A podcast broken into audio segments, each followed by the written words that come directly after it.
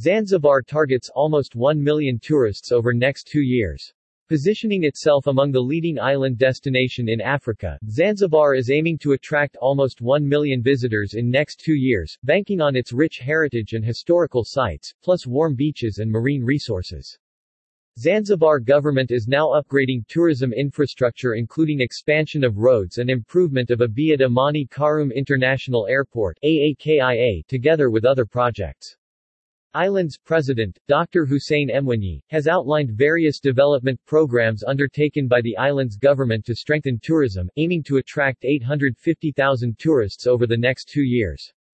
President Mwinyi had opened the first premium Zanzibar Tourism and Investment Forum late this week with aim to connect the tourism investors from East Africa, Africa and other tourist market sources in the world. Branded as Z Summit 2023, this international tourism summit took place February 23 to 24 at Zanzibar Airport's Golden Tulip Convocation Center, and attracted over 300 participants.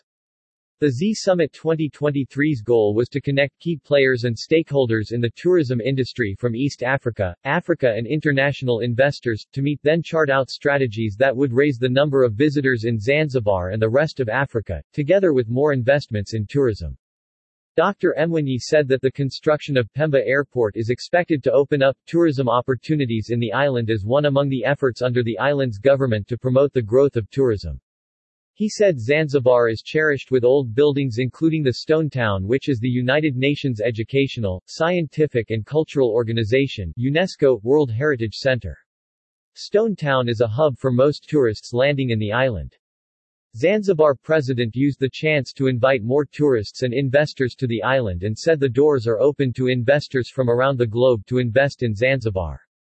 Dr. Mwinyi said his government has taken steps to implement the blue economy policy with an emphasis on its sustainability through its tourism for all concept. Zanzibar's blue and green economies had a unique chance to attract about 81% of global travelers preferring sustainable destinations. Zanzibar has experienced a gradual and positive growth in room numbers, with an average of 2,000 rooms per year since 2019, and the opening of new internationally branded hotels and resorts.